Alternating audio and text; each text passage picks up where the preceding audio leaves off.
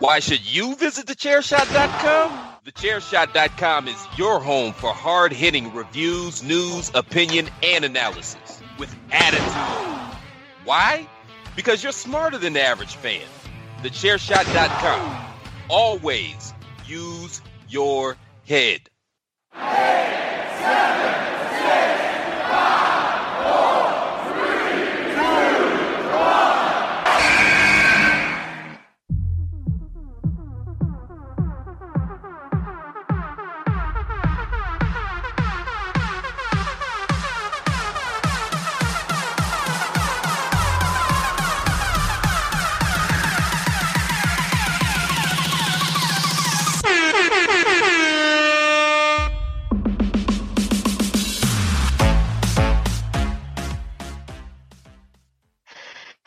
ladies and gentlemen, and welcome to a brand new edition of the hashtag Miranda Show.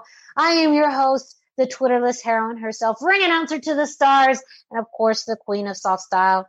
It's Miranda Morales, and we are back for a new edition of the show. Thank you to all of you who listened to the best of the hashtag Miranda show last week. It was very awesome to handpick some of my favorite segments and share them all with you. But you know, now we're back. The the world is still spinning. Things are happening. So I, I'm I'm back here this week with my co-host, the guy on the other screen that you're seeing right there, Greg DeMarco. Wild card,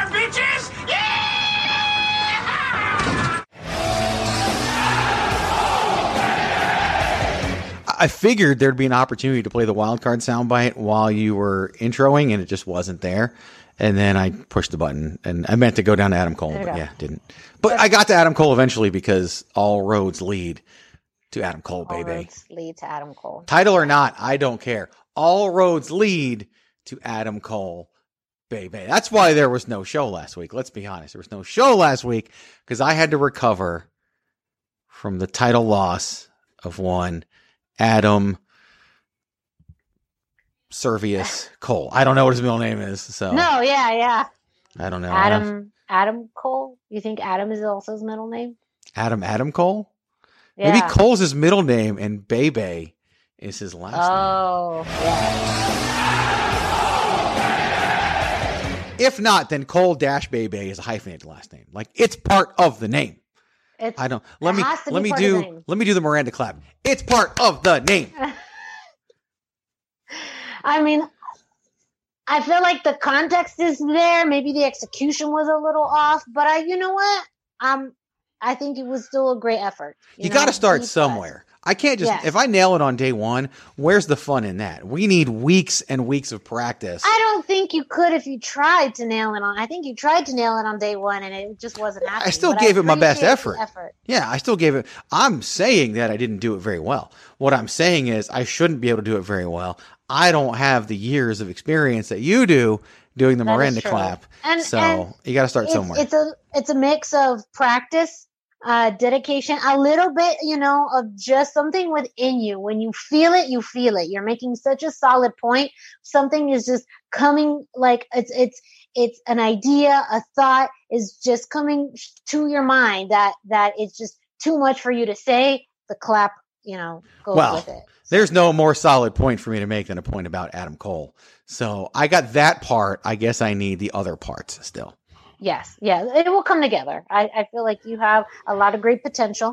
Um, I feel like you have a lot of heart, and so you know, just keep on at it. And Stay think, tuned. you know, Stay yeah. tuned to the hashtag Miranda Show as Greg works on the Miranda clap in future Yeah, editions of well- the program. This is such good Uh, shit.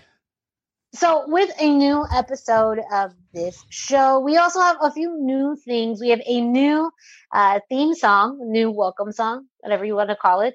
Um, and this actually came about. Uh, I'd like to, you know, think of myself as a pioneer. And apparently, there was a lot of things that uh, have come while we have decided to move this show not only in audio from audio form, you know, to video form. And because of that, we've discovered, mainly Greg has discovered, that uh, when you put a a video on YouTube, um, there are some issues with you know songs that are copyrighted that you cannot have play in the video. And if people Um, might want to think back two weeks, three weeks ago, uh, two weeks ago, we may have played "You're So Vain" like 14 times during that episode of the hashtag Miranda Show, and I think I got an email for every single occurrence of it. So.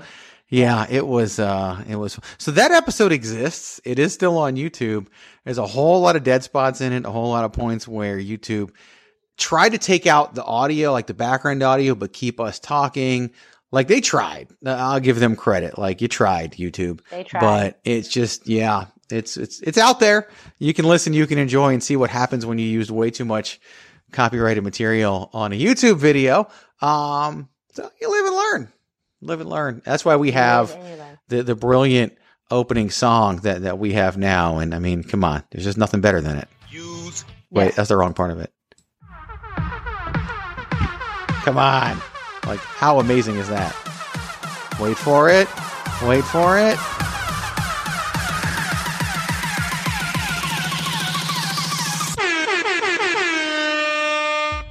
And drop it in. And yeah, DJ Greg here. That's, that's, That's what it felt like. I mean, I used Audacity and edited files together. It's not like I was really spinning anything. But everything you heard there, royalty free and good to use on a podcast, just like the new opening of the Greg DeMarco show. So yeah, been doing this for over nine years, and you still learn something new. every you day. learn you learn something new every day so uh yeah we we are back new episode new theme song uh new things happening all around but before we get into all of that just a reminder for all of you listeners and viewers that you can go to thechairshot.com which is your source for reliable wrestling always use your head. There was a slight pause. You paused slightly, and I don't I. think I paused. Maybe it was like a bad, you know, internet connection. well, that's entirely possible with you. That is yes. also, yeah, very, very possible with me.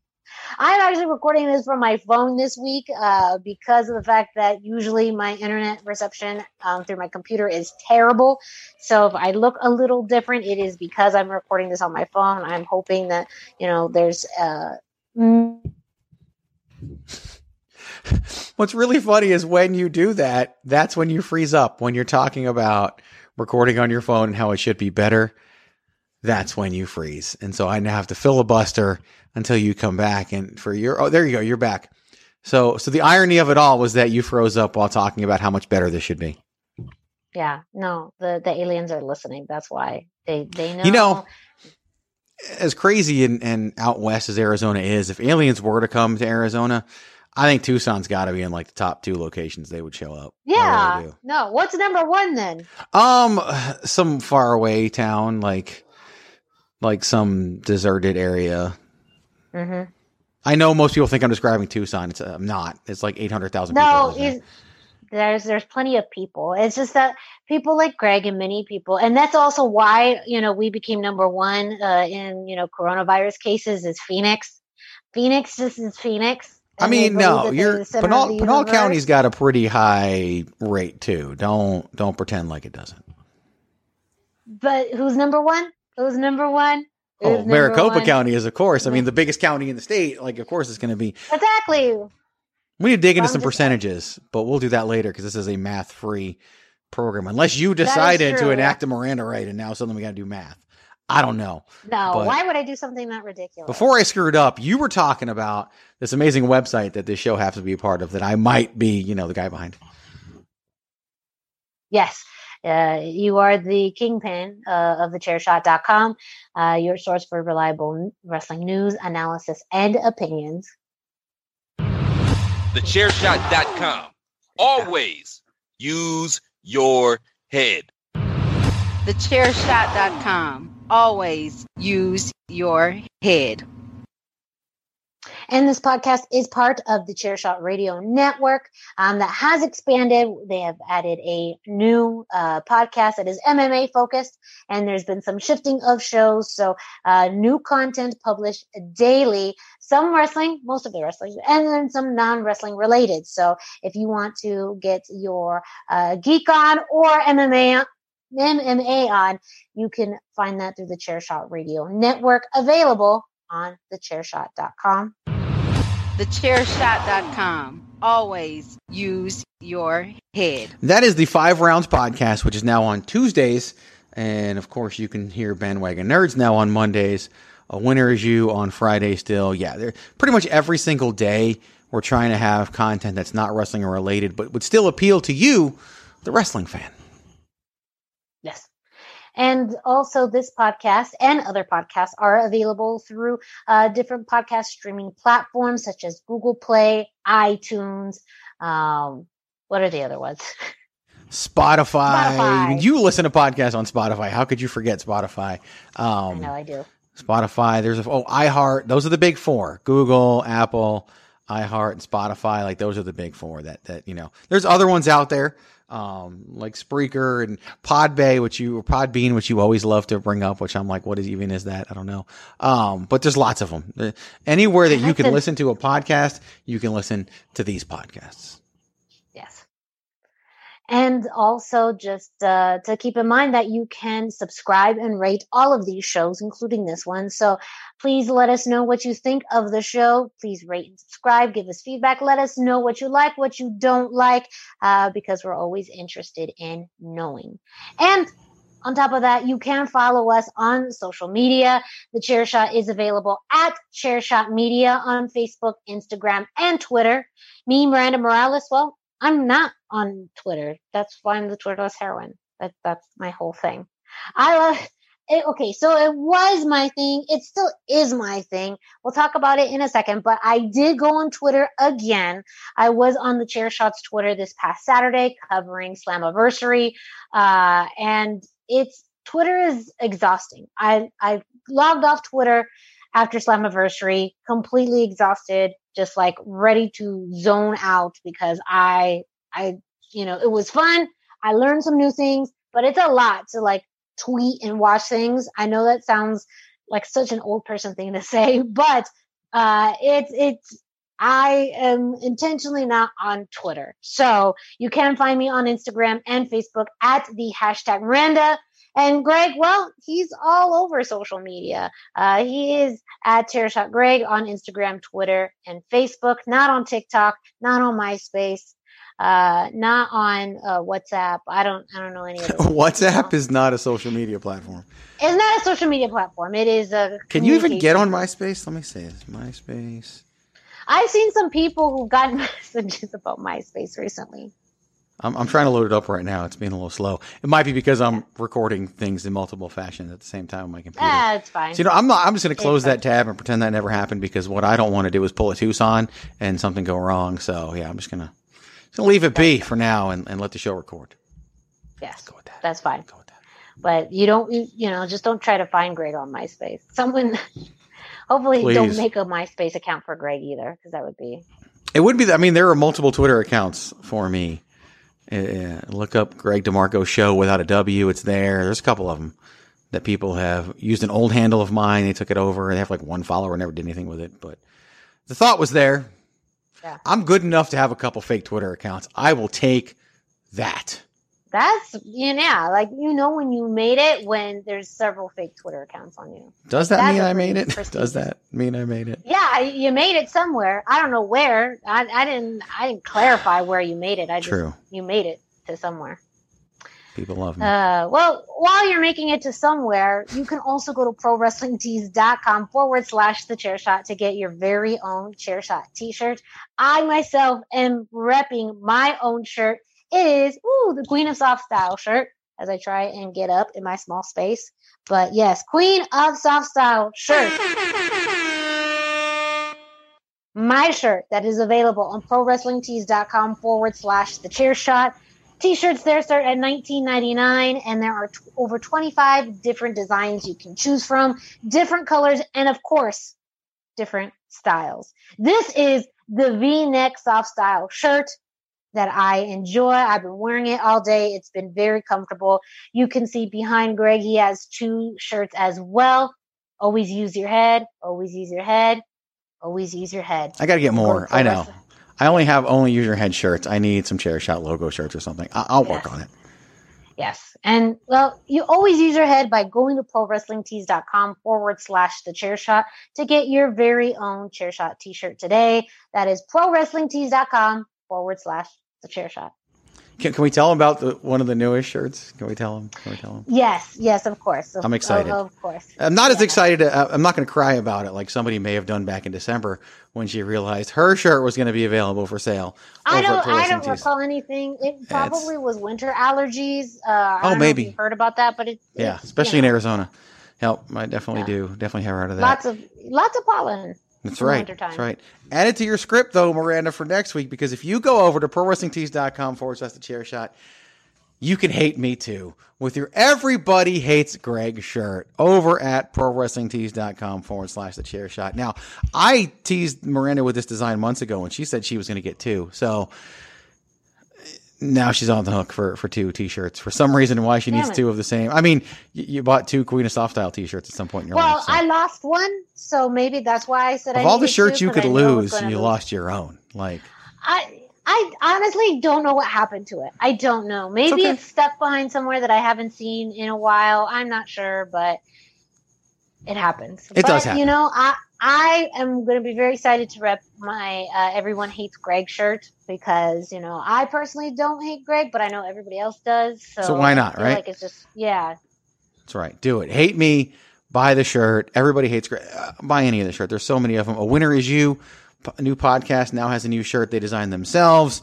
Patrick have been bugging me to get him a bandwagon nerd shirt, so I'm going to do that just because you know it's what I do. But no, I'm very excited about everything that we have out there. So go check it out. Pick up an Everybody Hates Greg shirt. Pick up a Queen of Soft Style shirt. Pick up one of the other designs. Just pick one. Get it in soft style. It is definitely. I mean, I'm wearing the shirt I'm wearing now is not a chair shot t-shirt, but it is a soft style t-shirt. Like I, it's the only thing. Okay, that's things that I acceptable. get, I'll yes. allow it. Yeah. I, I tweeted in, in, in, about this brand of shirt that I'm wearing a couple weeks ago, and I swear by it now. It's, it's one of my new finds uh, of, of, you know, having to buy new clothes. There's a little shirt company out there called Into the AM, I N T O T A G A M. Amazing t shirts. Just, I'm not getting paid for saying this. Amazing t shirts. No. Go out there and buy them. And you can get like three for 40 or something like that. It's a great deal. They have discounts all the time. So go check it out. Into the AM.com. Tell them Greg DeMarco sent you. They don't know who I am, but I mean, they retweeted me, but that's about it. Well, that sounds very interesting. I'm going to stick to my Queen of Soft Style shirt as my shirt, but you know, to each his own. Well, I feel like I, I thought about wearing one of these shirts while we're recording, but then what the hell would I hang up behind me? So uh, yeah, it's kind of no, a Then it would just be weird for you, and like yeah.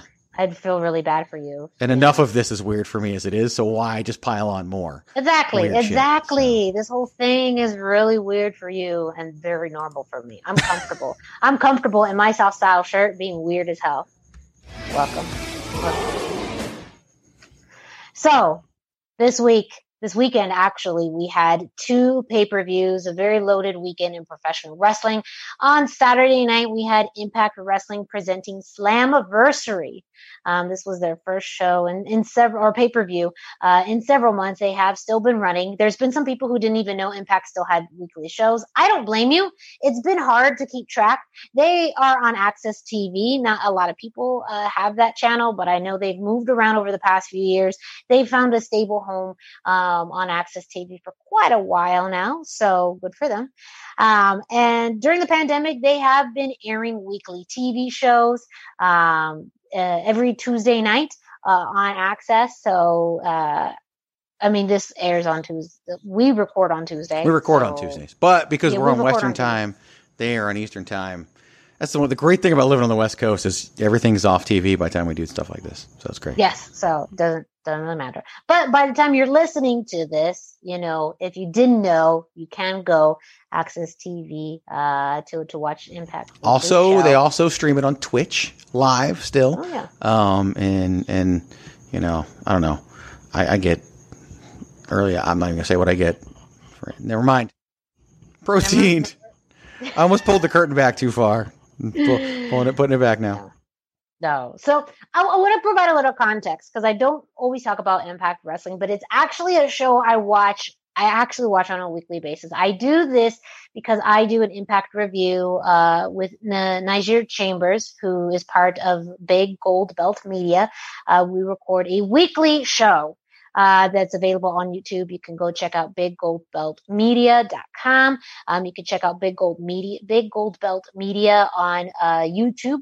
And you know, different different show. Um, but I, I've actually been watching Impact probably more regularly than any other product because of this. It's kind of forced me to watch the product a little bit more. So going into Slammiversary, I was actually very excited. I've been watching pretty consistently for the past few months, and there was a lot of storytelling going on, a lot of announcements made and teasers that uh, they had, uh, especially about a lot of the WWE talent that was released back in March, um, and a lot of teasers that some of them may be showing up at Impact. So there was a big build up to Slammiversary. Um, and, you know, a lot of fans didn't know what to expect. I think with this pandemic right now, too, there's just a lot less options available. Local shows are not running. Other big promotions are not running still. And of course, it's on a Saturday night. So, you know, most people's Saturday nights are pretty, pretty free. So, uh, not only, uh, did I, I watch the show, but I also live tweeted my thoughts about the show on the Chair Shots Twitter account, which is at Chair Shot Media. Again, it was an exhausting process but a lot of fun. And I wanted to talk more about this because I think the overall consensus for this show was that it was so much better than what people expected. And I've been watching enough to kind of have a good feeling about this, but in comparison with the other show that happened on Sunday that we'll talk about in a little bit, it seemed like it was a breath of fresh air and actually something pretty exciting for Impact. I, as I've been watching more of the show, I have been rooting for it as a little engine that could. Um, I also have been watching it more regularly since going to Hard to Kill back in January in Dallas, Texas. Um, that was my very first live Impact event. And for it to be a pay per view, for it to be the big show that it was, you know, it got me invested in that. So, um, going into the match or going into the night itself, there was a lot of speculation about who was going to show up, and we had a few uh, surprises and maybe some not surprises. Uh, the first surprise of the night was the Motor City Machine Guns making their return. Um, what after almost ten years? Yeah, I mean, well, they they've been back like as a one off here and there, but as Yeah. consistent performers, it's been a long time. Yes. They answered uh, the Rascals Open Challenge. They won. And that really, for me, set the tone of the night um, with all the prizes, all of the energy. Um, Greg, you definitely were probably more of a follower of TNA or Impact at the, or TNA at the time, Impact now, when the Motor City Machine Guns really were active at that time. What what was your reaction when you had heard that they were they you know came back? I was excited. It's weird because sometimes retreads get the retread treatment, and sometimes retreads are exciting. I am excited that the Motor City Machine Guns are back. And look, look, they're you know they were last consistently in Impact Wrestling ten years ago. There's a definite limitation on what they could do now versus what they could do then, and, and you know both had retired at different points in their lives, and now they're back. And and Chris Sabin had actually been working backstage for Impact Wrestling, which a lot of people don't know. Um, and Alex Shelley, I mean, earlier this year, maybe it was late last year, I don't know. Alex Shelley was in NXT teaming with Kushida as part of the Dusty Rhodes Classic. So he's been all over the place. There are rumors he was going to go back to Ring of Honor. Of course, they showed up in Impact Wrestling, and I was excited though. I was excited when I when I saw it. Um, I was tuning in and out when when Slammiversary was live. Ended up watching more of it um, in, in post, but ended up seeing the whole thing. But it, it's yeah, it was exciting to see them. They, they definitely, you know, despite the, the the years that they have on them, haven't missed a beat, haven't missed a step, and very excited to see uh, what they're going to do moving forward. Obviously, you know, spoiler alert, gonna have to be a big part of the company moving forward based on what happened today on Impact Wrestling. But uh, it's uh, very exciting to have them back and and you know, love both guys as performers. Chris Sabin, it's funny because there was an article that I read and and someone was talking about they were listing all the accolades of both Motor City Machine Guns and they left out the fact that Chris Sabin is the former TNA World Heavyweight Champion. Like that was like I was the only person in the world who predicted that Austin Aries was going to cash in when he cashed in option C would win the title. Um, no one thought they would pull the trigger with Sabin over Bully Ray, and yet they did. Um, and that was a great moment for Impact Wrestling. And, and Chris Sabin's a part of TNA history forever and part of Impact Wrestling history forever. Some amazing matches going back to the early, early first year of the company that Sabin was a part of. And Shelley is one of the most popular and uh, beloved wrestlers in the world. So great pickup for them. Totally blindsided people by it because it's not like they were Yeah. ex WWE guys. I think a lot of people thought that challenge would be answered by Gallows and Anderson. Um, I mean, had you asked me to rank them, I would have said it was more likely that Primo and Epico would show up versus, you know, I thought we'd get the Colóns before we got the Motor City Machine Guns. Happily wrong. Happily wrong. Yes. And and you're right. Uh, we'll leave you know this spoiler free for Tuesday nights, but uh, there's been some changes happening in the tag division over at Impact Wrestling. I think all for the better. Um, because the no, you disagree? Can we can we say the spoiler now so I can disagree with you? Can we at least share the spoiler? So I can disagree. Uh, You, fr- partially frozen anyway. Okay, you're not frozen anymore. Um, can we tell people what happened so I can then complain about it? Yes, that Okay, I think fine. that's fair. The Motor City Machine Guns beat the North in their first title opportunity Tuesday night on Impact Wrestling. Um, and I don't think that the Motor City Machine Guns being the Impact Wrestling World Tag Team Champions is a bad thing.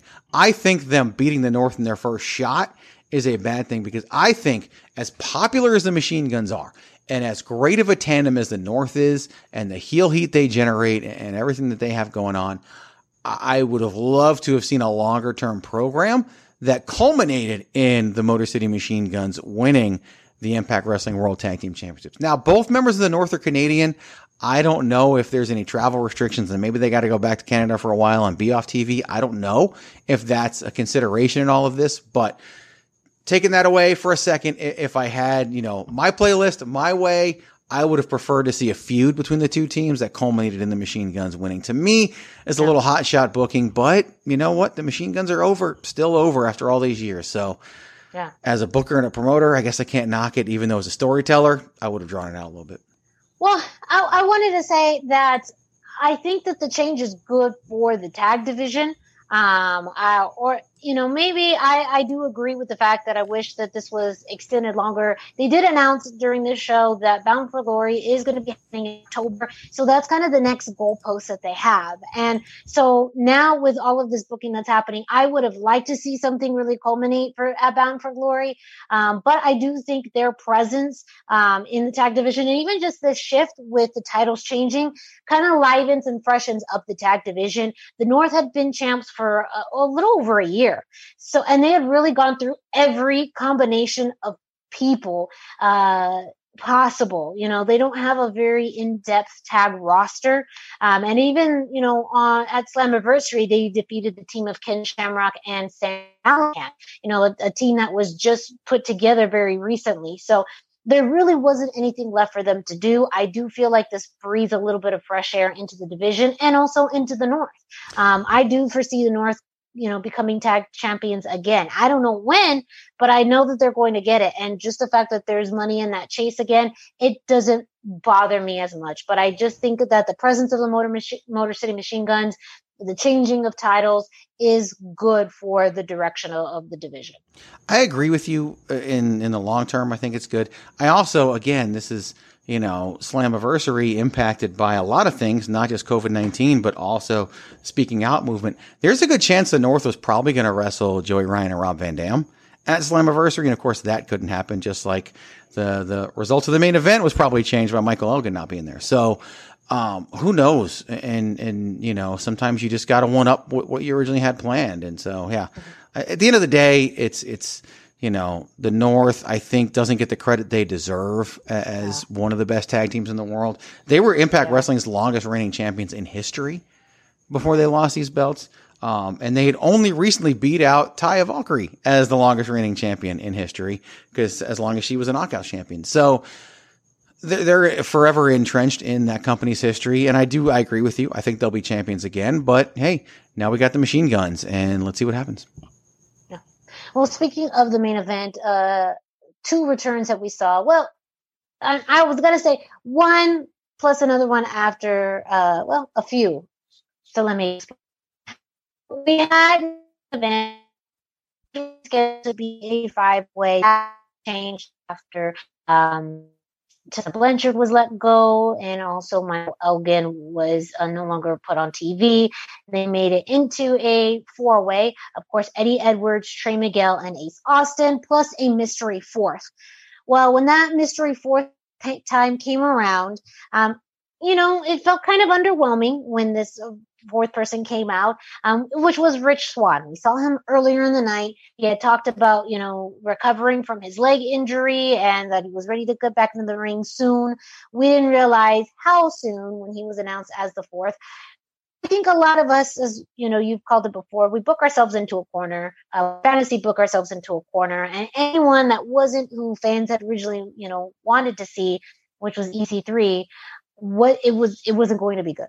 Um, I do feel like there was a swerve on top of that where uh, we did end up getting a fifth person in that match with Eric Young, um, looking fairly different than we've seen him before. I know for me, with no hair, no hair like it's all it's all gone.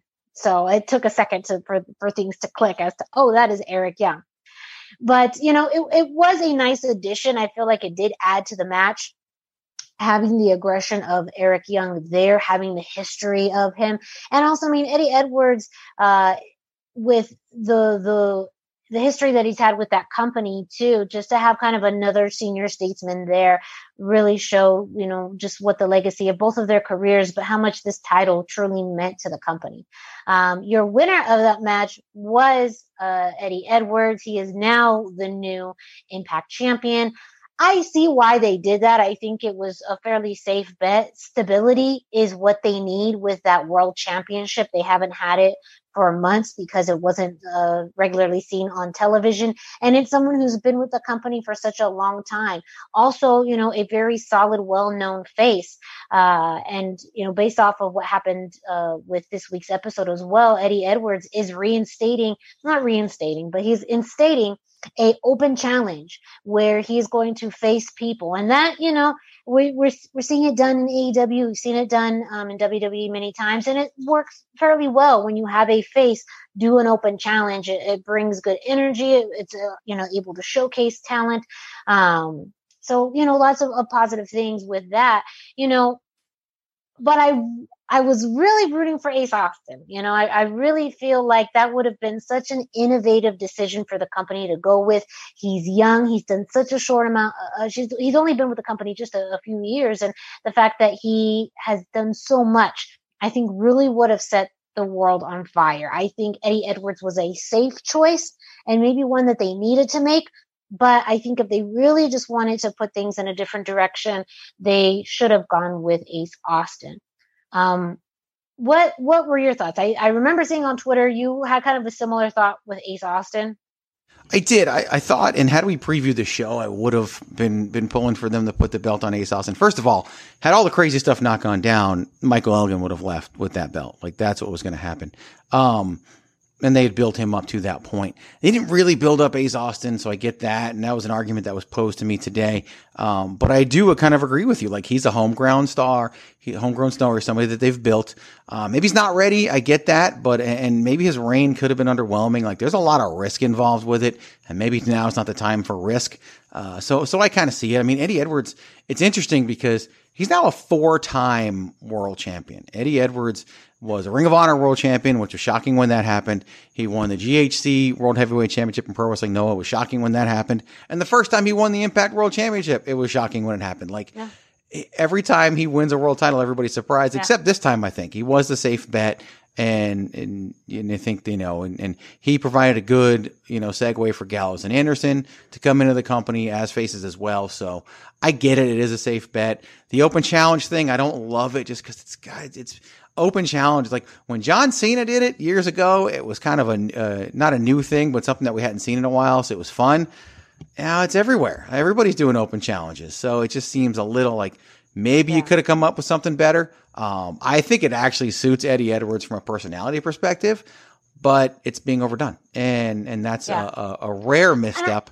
that Impact Wrestling yeah. had, kind of like interviewing Rich Swann before he came out. You know, that was a misstep too, in my opinion. Yes, no, I, I agree. I I was not a fan of, of, of that particular segment. I think compared to some of the others, like I don't think as much as I can appreciate what AEW is doing with their open challenge, I don't think it's necessary. I think that they should be actually building more of a feud with Cody against someone else. I do like again, it's a showcase to bring in, especially people outside of the organization. You know, I, I like that concept, but out of those who are currently doing it right now, I also think Impact needs that presence of the World Championship back on TV. Um, it hasn't been on TV for for months, and it kind of lost a little bit of its luster. So I understand why they're doing it. I think that it's it it isn't a terrible move because ultimately it does seem like you know the roads are are leading to um, Eddie Edwards and, and possibly Eric Young um, further down the road. So you got to do something, you know, in the meantime to uh, keep some story going um, and also look, you know, have Eddie look like a strong champion. You did mention Doc Gallows and Karl Anderson. They came out at the end of the match to help out Eddie Edwards. Um, they seem to be starting something with Ace Austin and Madman Fulton, which, you know, I think a lot of people were very surprised that Doc and um, Gallows and Karl Anderson came out and more with the main event scene than the tag team division. But it seems like that was probably one of the reasons why they wanted to go to Impact and, and, shift away from just tag team and do something more different and creative. So, hey, more power to them. It seems like it's a it's a really good fit. I do want to talk about the end scene of that night, which saw EC3 because that was the person that people really wanted to see that night, and the fact that they didn't they decided not to put him um, on the show, instead having just his little vignette happen at the end of the show was a gamble, but I think it was a smart gamble. Uh, because it, you know, we did end up seeing him later on on this week's episode of Impact, so drawing more fans to the show on a weekly basis, which is, you know, uh, one of the the big roles of what this pay per view was meant to do. You know, not only was it meant to, you know, make money, but as a way to bring in more people into the product on a weekly basis. Is that your thought as well? Do you think it was a mistake that they didn't have him on the show, or do you uh, kind of agree with the direction they they went with? I agree with the direction they went with for a couple of different reasons. Number one, there's no fans in the building, so the the pop that you you would have gotten isn't there anyway, uh, and, and so that's not a loss from that perspective. Number two, he had been telling his story through those videos and and it did a great job on on those videos that were being posted on social media, and this kind of paid that off. Um, could they maybe have faded to black and then he showed up or something? Maybe, but you already did so much. You crowned a world champion. You had the post match angle with Doc Gallows and Karl Anderson and, and Ace Austin and Madman Fulton. I, I think keeping him to the vignette was fine, and then having him show up on Impact Wrestling later works for me as well. Um, that doesn't change my excitement level, level for EC3 to be back in Impact Wrestling. I know a lot of people were thinking AEW, possibly Ring of Honor. This is where the guy excelled. This is where the guy did his best work. This is the company that gave him the best chance. I know it's under different leadership now. It's funny that he's EC, 3 and, and, Dixie's not even there. Um, maybe we get Dixie again. Who knows? I got a soft spot in my heart for Dixie Carter. What can I say? Uh, you know, bring her out. Let's have some fun with Dixie Carter. But uh, come on, how much fun would that be if Dixie Carter shows up on Impact Wrestling? But at the same time, I think this is the best opportunity for EC3 to, to excel and, and to, to make something of himself again in, in Impact Wrestling. It just didn't work in WWE. Like there's no reason I can give you. There's nothing that we can really say. It just never worked. He didn't fit in NXT. He never really got a shot at the main roster. He had some injury and concussion issues. And now he's had a chance to reinvent himself. And I'm here for it. That's kind of what Impact Wrestling's all about, and I, am excited about it. I think it's going to be great. Um, if if he was going to be the fourth or fifth man in the match, he would have had to win it. I think. Otherwise, I think it would have been a letdown. Um, and so the way they did it, I'm perfectly fine. Short of him winning the title on that show, I'm perfectly fine with how they did it. Yeah, same here. There were also two title, two other title changes that occurred at Slammiversary. Uh, the first one we had was Chris Bey winning the X Division Championship from Willie Mack, um, and based off of again what's happening this Tuesday, uh, this past Tuesday's episode, it does seem like they are going to be running with Chris Bey as their X Division champion. Um, and you know, this was one of the things that because we didn't get the chance to see Willie Mack in more matches over the past few months, you know, that title reign just felt very short. But you know, it seems like overall with everything that's happened with Slammiversary, they're really turning a new page, um, and that means with new champions. So I think it does make sense that uh, they they now you know move this belt on to Chris Bey. Uh, I think it will be very exciting for the X division, um, and it just leaves you know a lot of room for new contenders. It does, uh, and I'm excited for that for the X division. And, and Chris Bey definitely fits the division. I'm worried about what this means for Willie Mack. Uh, you know, I'm a huge Willie Mack fan. To me, I think he can be a Dusty Rhodes like character. My ideal fantasy booking would have been a heel coming out of Slammiversary as champion, feuding with Willie Mack. I think that it could be an opportunity to elevate Willie Mack. I just think there's money in Willie Mack. I think his run in Lucha Underground proved that. It never happened in WWE. He, he signed once and then they pulled it, uh, supposedly due to medical issues. Who knows? Um, I was so excited when he got this opportunity with Impact Wrestling. I think it's a good fit for him. And I just really hope this isn't really, I hope he doesn't get lost in the shuffle with everybody coming in and everything that's happening. I think that Willie Mack has so much potential and that Impact Wrestling's the perfect company for it. And I think he can make money for him. I really think Yeah. when they get back to having shows in front of fans, Willie Mack can draw. Willie Mack's matches are something else to watch in Mhm. person. I I testify. I will preach to the. You know that was one of the biggest take, takeaways I had when I was there live for Hard to Kill when he did that two on one match versus the North. That and I've seen him wrestle here, you know, in Arizona.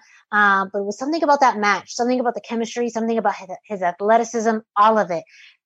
I it, it was something just beyond words. And so I absolutely agreed that when hopefully when we have live crowds again, he can draw. He can have some Oh, of yeah. the best matches of the night. I kind of expected that to be the match of the night. However, I think the title ended up going to the Knockouts uh, Championship match with Deonna Purrazzo and Jordynne Grace. That match surpassed the expectations I had. And not to say that I didn't have any, I just didn't. I haven't really watched either Jordynne Grace or Deonna Purrazzo wrestle very much. I know They haven't Deonna been on much. Like Jordynne Yeah, Grace hasn't hasn't, really been, been on, on. much.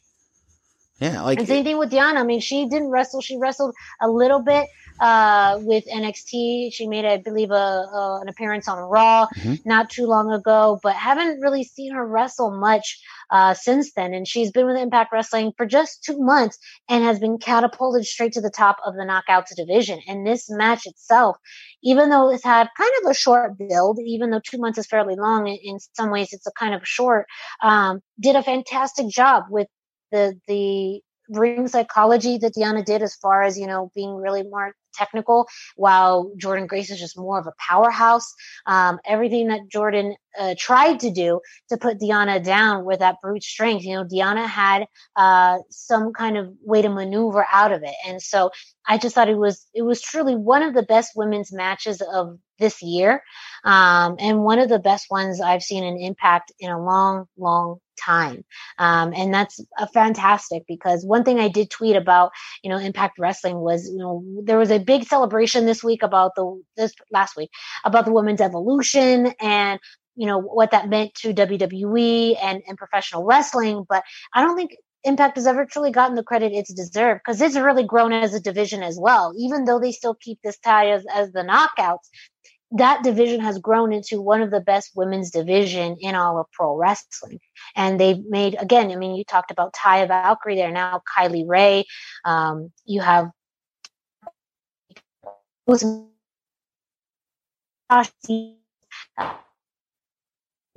a, a, a young roster, not only wrestle, but has has uh, just a, a big dynamic on the company. Um, and this was just really good storytelling, really good wrestling. I agree fully. And it's funny because as much as I don't like William Mack already losing the X Division Championship, I was totally fine with Jordynne Grace losing the Knockouts Championship. I just, Deonna Purrazzo just strikes me as a champion, you know, and, and I feel like the move to Impact Wrestling was a smart move for her. Um, I know people thought, you know, Ring of Honor AEW, I could give you a million and a half reasons why that was never going to happen, but I'll save that for another time, another place. Yeah, not for Um, this, not for this one. Not for this Not one, for no. this. Um, but it, at the same time, it's just you know she fits. uh, It made sense. Jordynne Grace, I almost feel like she's a bit of a division killer in the knockouts division, just because of how good she is and how powerful she is. Maybe she can slide into the Tessa Blanchard spot now that Tessa Blanchard's gone. I don't know what we do there, but I think that Deonna Purrazzo coming in, becoming the knockouts champion was, was a great call. Um, my only concern is that she's not under contract. That's a bit concerning to me because she could literally show up anywhere She could show up on NXT on Wednesday. She literally is not under contract and could show up anywhere with that knockout championship. I don't think she will, especially in this day and age in pro wrestling. Um, and honestly, if she showed up on AEW, that would only help Impact Wrestling. But uh, uh, yeah, it just to me that just seems a little bit weird. We've been down that road before. We've made those mistakes before in different companies. Hopefully, they get that rectified. Maybe they did at the recent tapings. Who knows? But let's get her under a deal and let, let's focus on her because I do think she's someone that you know, you could break the longest reigning champion record with a talent like Deonna Purrazzo, and the way that she wrestles uh, lends itself to a lengthy title reign. So I think we could see it, and I hope we do. And part of me kind of knew the direction they were going in because earlier in the night, um, they did have the gauntlet match to determine the number one contenders for the Knockouts uh, Championship. Kylie Rae won that, and so when that happened, you kind of knew they weren't going to go in a face to to face direction with her versus Jordynne Grace. That they were going to go in a face heel dynamic uh, between her and Deonna Purrazzo. And we saw this week on Impact that they already have some really good chemistry, um, fighting against each other. So you know, again, we'll see what happens. But again, I feel like overall this event was a new chapter with impact. I think one that fans appreciated, uh, one that, you know, it's still there's still a lot to see. Now it just feels like it's their ball to drop, that they've had the momentum. They were able to capitalize on um, a lot of the, the, um, uh, fans that were either coming back or brand new to the product. They touted that. I mean, they were number one trending trending on Twitter on, on Saturday as well. So there was a huge social media presence um, and success for the company on that level. Which you know, trending number one worldwide. You know, I mean. That, that's uh, which they reminded us during Impact Wrestling. They, they used the phrase "trending the worldwide" time. more times than The Rock has in a promo. So that was that was fun. Um, I don't know if you have it planned somewhere else, but can I share some of the other numbers that, yeah, that came out no, of this event? You know, I'm not the numbers person. I know, and I sent it to you too, but I was like, she's not going to read this. It's numbers, uh, but they're just amazing numbers. Like, yeah, um, their Twitter engagement was, was, you know, just destroyed their single day record, which was Slammiversary in 2018, um, nearly doubling it by, by the amount of engagement that they had. Um, you know, they kicked the day off by the, the announcement of the Good Brothers coming in. And then, of course, you know, tweet showcasing the Motor Machine, Motor City Machine Guns return, as well as Deonna Purrazzo's title win, uh, are their sixth and fifth, fifth and sixth best tweets ever in terms of engagement. Their Instagram jumped 172% in one day, beating the Hard to Kill, uh, which they did in January, of course. Um, the biggest posts there were Eric Young's return, as well as the debut of Heath, whatever name they give him. And this is what really strikes me. Um, Impact Wrestling's YouTube channel is actually the second most subscribed to wrestling account in all of YouTube, which of course is behind WWE, uh, which is really surprising. And they added over a hundred thousand new YouTube subscribers during the last month. And that to me is just YouTube is, is an underrated avenue for wrestling and WWE puts so much focus on it.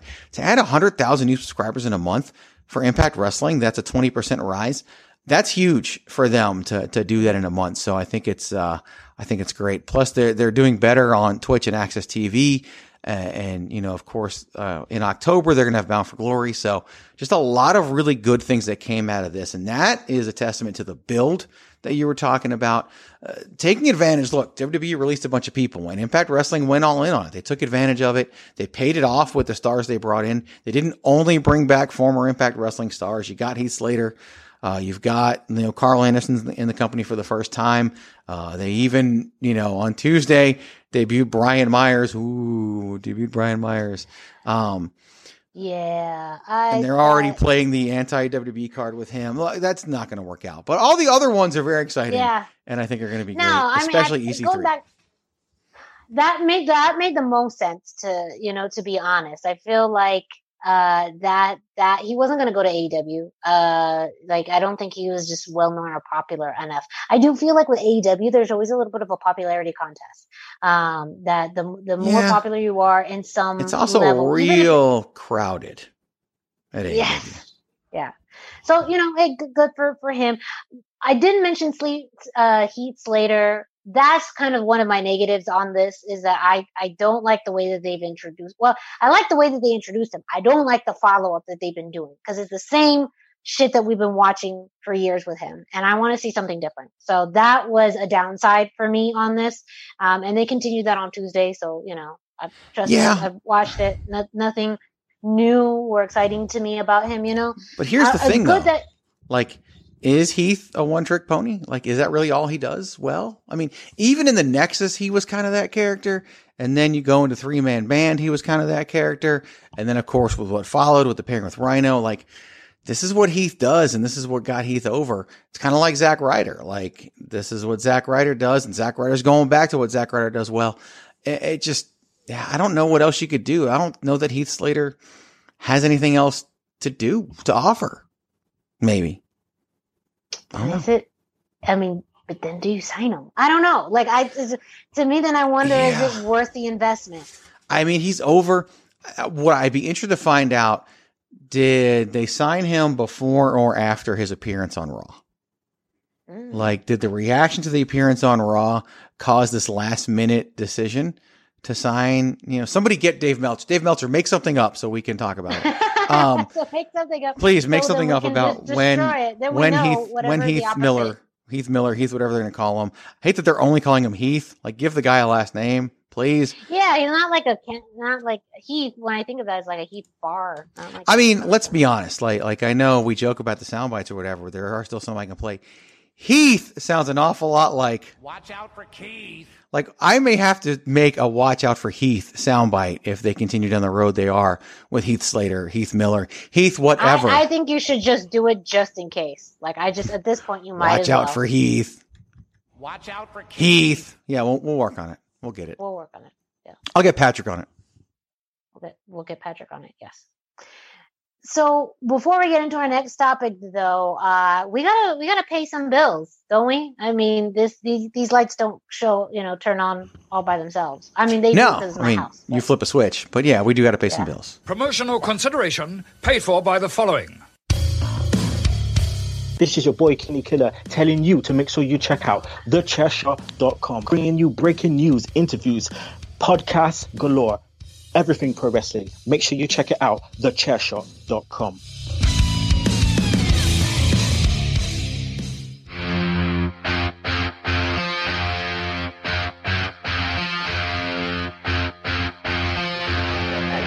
Hey folks, PC Tony here. Thanks to our new partnership with Angry Lemonade, you can save 10% on physical products and digital commissions using the promo code ChairShot.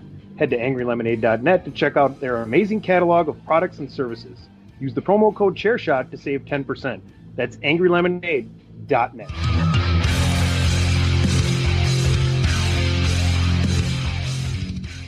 This is Greg DeMarco, and whether you love me or you hate me, you love wrestling. And we share that. And we can share that together by logging in and watching wrestling at powerslam.tv. Now, don't take it from me. Go ahead and listen to these guys, and then I'll tell you about the deal on the other side. Are you looking for the newest and hottest in the world of pro wrestling?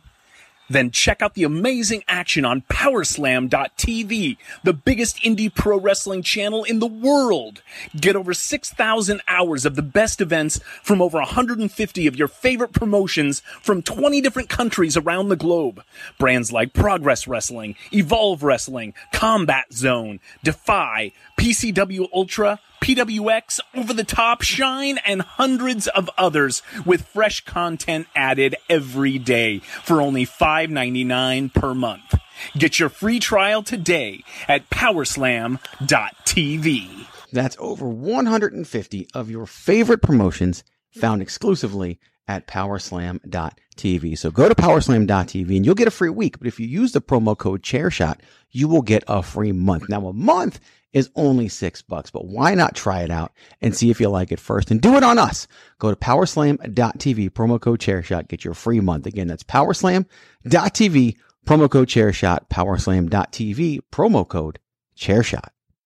Lucha-Masks.com by Pro Wrestling Revolution, bringing you in partnership with Masked Republic, the Lucha Brothers, as well as Japanese legend Ultimo Dragon. Go to Lucha-Masks.com and fight Lucha Strong with masks from your favorite Lucha legends and Pro Wrestling Revolution luchadores. Stay safe in style and represent your favorite luchador. Get yours now at lucha-masks.com, powered by Pro Wrestling Revolution. Why should you visit thechairshot.com? Thechairshot.com is your home for hard hitting reviews, news, opinion, and analysis with attitude. Why? Because you're smarter than the average fan. Thechairshot.com. Always use your head. All right. And we are back. Wow, Greg, you talked and your mouth didn't move.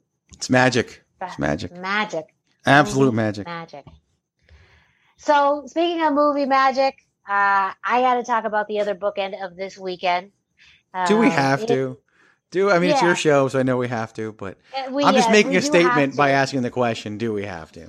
We did talk a, a bit more in depth about this show, Extreme Rules, on the Greg DeMarco show, so you can go uh, and listen to that in depth analysis. We are not doing in depth. I'm only talking about two matches because these are the two matches that I think really defined this show. Now, I gotta admit, so in full honesty, I finished Extreme Rules feeling dumber than when I came in to watch it. I was exhausted. I was like, I can't watch anything more. I feel like I'm dumber because I just spent that much amount of time watching a whole lot of things that just didn't quite make sense to me.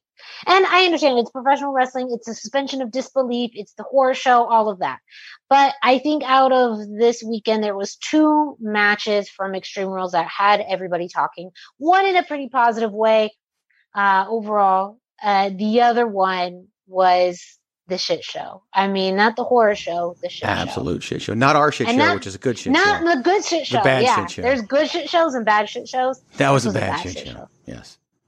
So I got to talk about the swamp match. It- you know, if it's a cinematic match, your girl's going to talk about it because I love cinematic matches and the swamp match between Bray Wyatt. The swamp uh, fight first. The swamp, swamp fight. Can't call it a match, I guess. I don't know. Swamp fight. That's true. It's Although the boneyard match fight. was a match. It was a boneyard match. I'm asking for consistency, WWE. Like for I, I, I will suspend my disbelief for whatever for for whatever you need me to. Just add consistency to it. I, I need consistency in order to suspend my disbelief. That's uh, just the one thing I'm asking for. Gosh. So you had Bray Wyatt, Braun Strowman. Uh, I believe it was for the uh, no, wasn't no, no title. I guess Non-title swamp fight. Yes. Night title, yeah. They say they should have really emphasized the non non-title swamp fight, non-title swamp fight, non-title swamp fight. Say that. seven times. Yeah, that comes out harder than you would think, but it does. Yeah, I know it does, it Non-title does. swamp fight. non. Is that? yes. Um. So, anyways, it was it was a cinematic match, all based uh, around Bray Wyatt really going back to his original Wyatt family character. That was a big basis of this, really revisiting um, Braun's origins with the Wyatt family. They did that through promos uh, and vignettes over the past few weeks, and really, this was the whole basis of the fight. Um, they uh, arrive. Well, Braun arrives. Bray was there in his ro- rocking chair.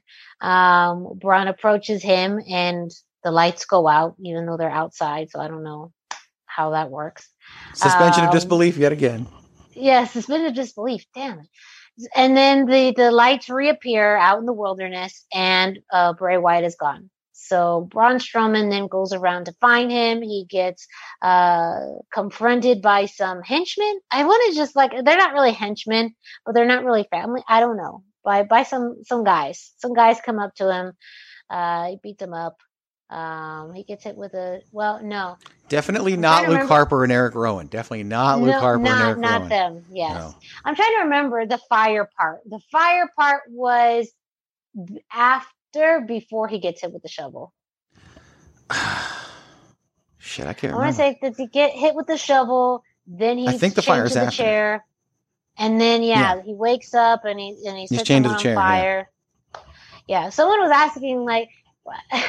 Before I even described the match, they're like, "No one caught on fire, right?" I was like, "Well, Eh. actually, Some of Kinda. them actually caught on fire. So they didn't even know the context of the match, but they already knew to ask, did someone get on fire on this match? And the answer is, is yes. Was this a wrestling fan or not a wrestling? Like, that's kind of funny. Not a wrestling, yeah, not a wrestling fan. So that's why I don't know if that was a good or a bad thing. I don't know. I, I really don't. I don't know if it was that predictable. But again, overall, this was a, a cinematic uh match at its core, really exploring the, the Wyatt family and Bray Wyatt's previous character. I really loved that that whole scene in the shed where uh, Braun is chained to this chair and Bray's really explaining how all of his personalities intertwined. To me, it was just like a movie monologue, you know, explaining how him uh, and and the Wyatt family, Bray, and the Fiend, and and you know, uh, the Firefly Funhouse, Bray Wyatt, all are all part of the same person, and that this Wyatt family, uh, Bray, was able to be re-released because of the other personalities. I thought it was just really good dialogue, and he delivered it so well. It is every time he does these types of vignettes and matches and storytelling. I, I'm learning more about a person, a character, in a way that I don't think I've ever learned about any other professional wrestler ever. And I think it's because no one has ever been presented this way either. So you get to learn more about his depths and his personality, but just the layers to his his character. Um, what like is, what were some of your favorite parts about this match in particular? Well, I definitely want to talk about the monologue because that is look for everything WWE has done wrong. And it's funny to say this now after the complaints that people had over the past two years. That Bray Wyatt, long term, they've actually gotten right. And for a while, we thought they didn't, right? We thought they were mm-hmm. going to screw Bray Wyatt up and all this other stuff. But they've stayed the course. We've given them time and they really get it right. And all of his best work have, has been long monologue promos, like going back to the John Cena feud. Like when, when you just give Bray Wyatt a microphone, let him talk, like he draws people in, he sucks them in. He used to have, you know, he used to, to sing, he's got the whole world in his hands during his promos, and he really did. And, and that's where he is now. And when he adopts the original Bray Wyatt persona, I think he does some of his best promo work. Uh, maybe not his best in ring work. That probably comes as the fiend, but it's just amazing what he's been able to do in, in that realm.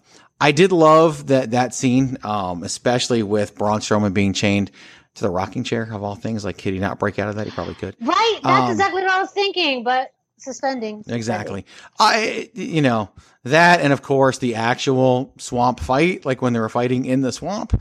Um, I was trying to figure out, like, did they go to a swamp? Did they set this up somehow? Did they stage it? Like, I was trying to, I, you know, the, the producer in me came out. I was trying to figure out how they did it. Um, and the ending, which we talked about on the Greg DeMarco show, like I was working while watching this, uh, the first time, um, doing website work, you know, chairshot.com, labor of love back here. But, I thought I missed the finish when when the credits thing came up and and Braun said it was over. And I was like, oh, I thought I thought Bray won, so I had to go back and watch it, whatever. I'm like, nope. And so then I kept watching. Then I realized, no, the finish came afterwards. Um, but you kind of figured. I figured. I assumed the fiend the fiend was going to show up, and just like he did at the Firefly Funhouse match at the end of that. Uh, and I think it makes sense for the fiend to show up. I think we, we're getting more answers to the question of who's in control. Is the Fiend in control of Bray or is Bray in control of the Fiend? I really think Bray is now fully in control of the Fiend. Uh, so I really like that. And, you know, the, the throwback to the whole teaming with Alexa Bliss was just another stroke of brilliance. Um, when you thought you were going to see Sister Abigail, but it was actually Alexa Bliss and he was being used to, or she was being used to taunt Braun Strowman. Two things to that. Number one, um, I thought that was a story that they just never ran with that they probably should have run with. Like you got this big, unstoppable monster in Braun Strowman, and the only person who could tame him is Alexa Bliss. Like that is brilliant story written all over that they never explored. And so to bring it back here was good. Plus, it's just a great swerve for the fans who thought they were going to see Sister Abigail. Um, I still think people are dumb thinking that Alexa Bliss is Sister Abigail. Like I said on the Greg DeMarco show, it's not. It's just the way that that Bray used what Braun loved against him. Uh, it's just a great bit of storytelling for an amazing storytelling of a match overall. And I think even of itself, now we're getting a better understanding of what Sister Abigail is, is that Sister Abigail is not necessarily a person. It is, you know, what maybe she transforms herself to be. Um, so there's also just like a lot of horror, mystical, uh, paranormal elements to this that me, like one of my favorite movie genres is horror movies. I love horror movies. So all of the little things that they did that were odes to horror movies and these types of genres to me were very, very cool. I liked that a lot. And this was the perfect setup for it.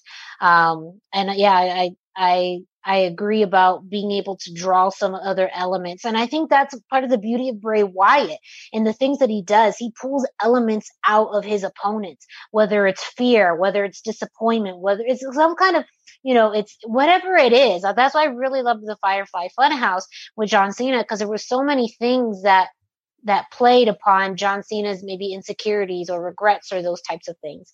And they did it with Braun Strowman in a way that still that made sense for him because he is a monster, you know, but they tackled the the one weakness that he has. So there was a lot of just creativity in this that I I really enjoyed as a fan and I felt like was just the highlight of Extreme Rules. Now, I have to calm myself before I talk about this match because I talked about it a lot talked about it with you, talked about it with other people because this is just something else. So the eye for an eye match between Rey Mysterio and Seth Rollins. I have to I liked the storytelling of this. I've this was one of the segments of Raw that I've actually enjoyed over the past few months. Even one of the long term storytelling that WWE's been consistent on. Um, you know, just the back and forth between Seth and Rey, and this idea of you know damaging Rey's eye, then going back and trying to damage, you know, Seth's eye, all of that.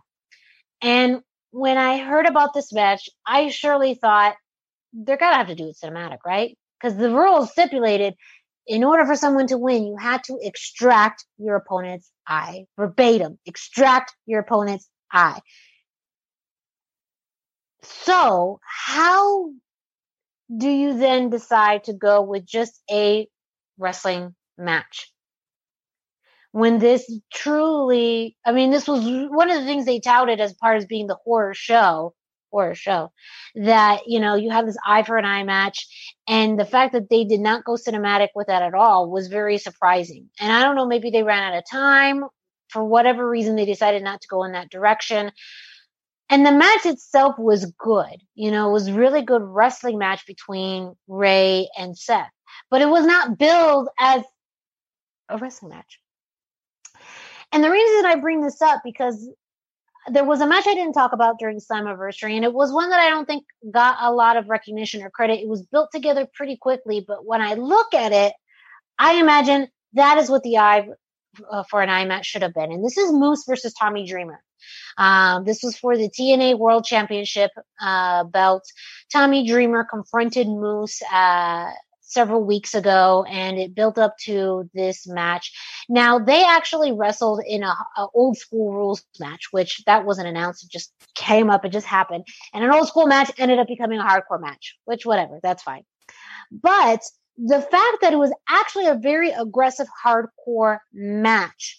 And I didn't get that sense at all from two men who are literally trying to pull the other's eye out it just baffled me the decision making behind this. And one of my favorite moments from the Moose versus Tommy Dreamer match was when Moose shoved Tommy Dreamer's face into a floor almost full of thumbtacks. The visual and and there was some really good cinematography there. And I don't know if it was timing or luck or maybe a little bit of both. With that close up of Tommy Dreamer's face just literally inches away from thumbtacks. That is what I would have imagined for the eye versus uh, eye for an eye match. You know, some good close up shots or shots in which you really see the other person attacking the face, the eye. And the fact that we really didn't get that just, it surprised me, but it didn't surprise me. It, it surprised me because of the fact of the way that it was built up. It's WWE. They have all the resources available to them. And the fact that they did such a good match with the swamp fight that I'm, I don't know why. It's also WWE. Sometimes they do things without explanation that just baffle me as, as a fan. Um, and you wonder why they go with this type of stipulation in in the first place. Why didn't they go for something else? Maybe why didn't they decide to do more of a hardcore match? Um, who knows? I, I understand that that's probably you know pretty brutal to both men's bodies, but the fact that it was treated as more of a wrestling match than a hardcore match after all of the buildup of literally, you know, trying to take out someone's eye. Like it just, I just, ooh, I just do, I do not know. It was stupid. I mean, it was just, just, just completely stupid.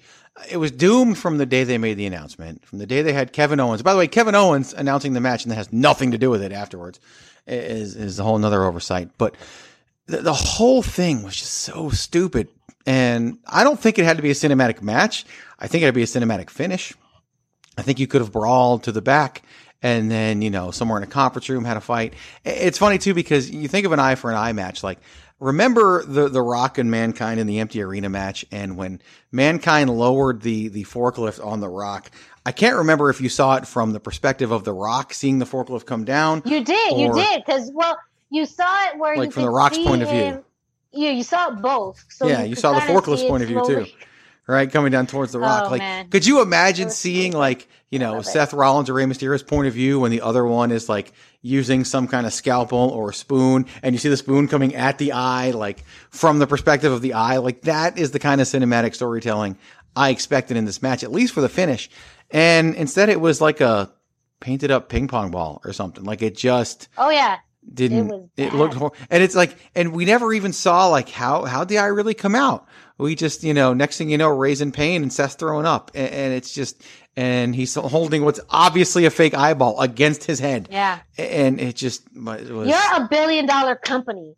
Invest in a fake eye like that. Like you are a billion dollar. that probably was You a fake eye it probably wasn't a ping pong ball doesn't matter though like you just you didn't It use makeup good quality No, fake eye. 'cause It they- there a was- fake eye. they didn't like, put, you know, fake blood around it. makeup, Good Yeah. something like oh. you I have all these makeup artists can't. you have it I was just just.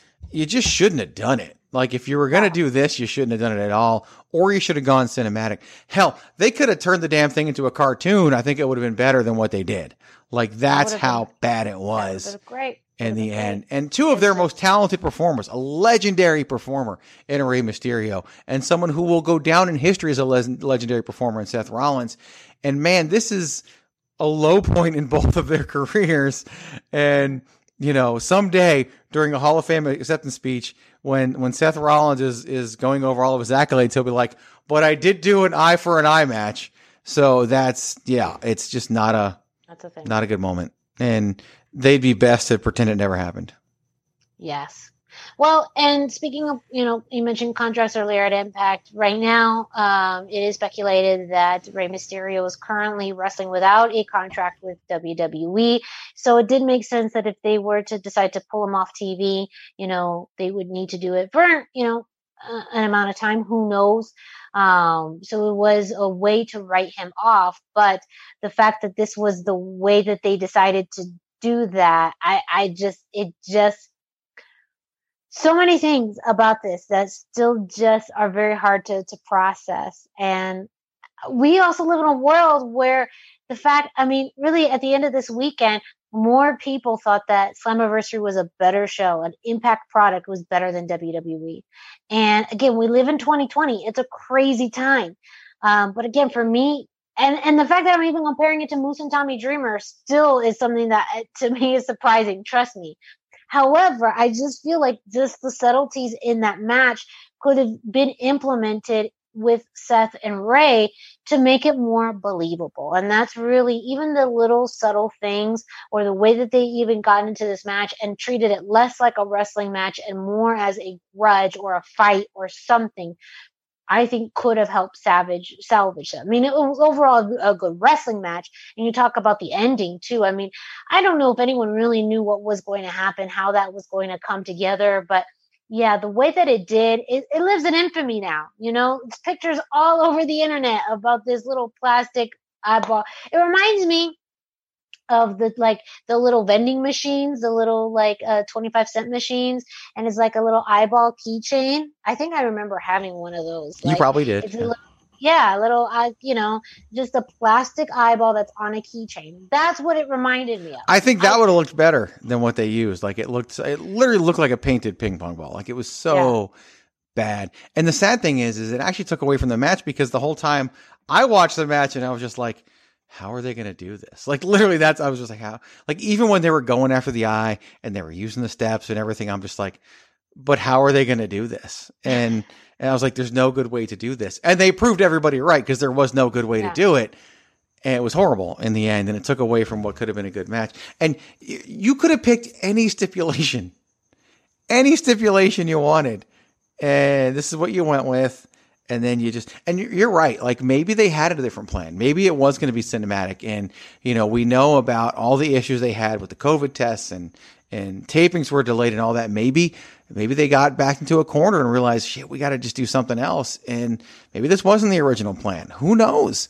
Um, man, just bad though. Just a bad look. I am kind of disappointed uh, that Rey lost because I do think Seth Rollins would have looked kind of cool with an eye patch. Not just that, but then you have two partially blind people fighting each other. That would have made the blindfold match make so much more sense at SummerSlam if that's the direction that, that's the direction they go in. At this point, you might as well like you've already jumped the shark with an eye for an eye match. Go full blindfold match. Go back to WrestleMania. Let let's you know. I'm sure Rick Martel's available. Jake Roberts works for AEW, so whatever. But man, just just you you went this far in into the realm of terribleness. Just keep going. Just keep going. Just keep keep going, you know. And we know because we put on shit shows every so often, so We do. We we know when sometimes there's no point of return. There's a difference though than than than what we Oh, do. no, yeah, our There's a big shows, difference. you know, yeah, we're good uh, at it. We're good we're at good it. at our They're not. shows. We're not. entertaining. We're we actually good at our shit shows. Yeah, I just hit my microphone. There you go. Yeah. Yeah. See, you feel it. You feel it. There's an energy. I can't explain it. I don't always know when the clap is gonna like come, but it does. So you know. I felt good about the last one. Like I, I Yes. I've already shown improvement. I'm not there Yes, yet. I'm not No. there yet. I got a ways to go, and, and it's a marathon, not a sprint. But I, I'm going to get there. I'm confident. Uh, I believe in myself. You should. I do. Every day, kiddo. Every day. Well, I feel like we've we've really touched on a lot of things that happened this past weekend. Hey, you know, it's still a glorious time to be a wrestling fan. Uh, so I think it's good to we're going to close the chapter uh, on this past weekend Impact Wrestling WWE. You know, we'll keep on watching these products and these shows to let all of you know our thoughts and opinions. So with that, another edition of the hashtag Miranda Show in the books. Thank you so much for listening and watching to the show. Don't forget to go to thechairshot.com for all your wrestling news, analysis, and opinions. Thechairshot.com. Always use your head. Follow the Chairshot uh, at uh, Chairshot Media on social media. Me, the uh, hashtag Miranda on Facebook and Instagram. Greg, Chairshot Greg on all forms of social media. And uh, yeah, uh, as you're listening to this, make sure you rate, review, and subscribe. Uh, do all of the, the good things out there in the world, ladies and gentlemen. I know it's still some tough times. Uh, many of you are still at home, maybe working from home, having, you know, family stuck at home during this time. So we hope that you enjoyed this show as a way to, you know, do a little escape or just to uh, have some people share their random thoughts on the world of professional wrestling.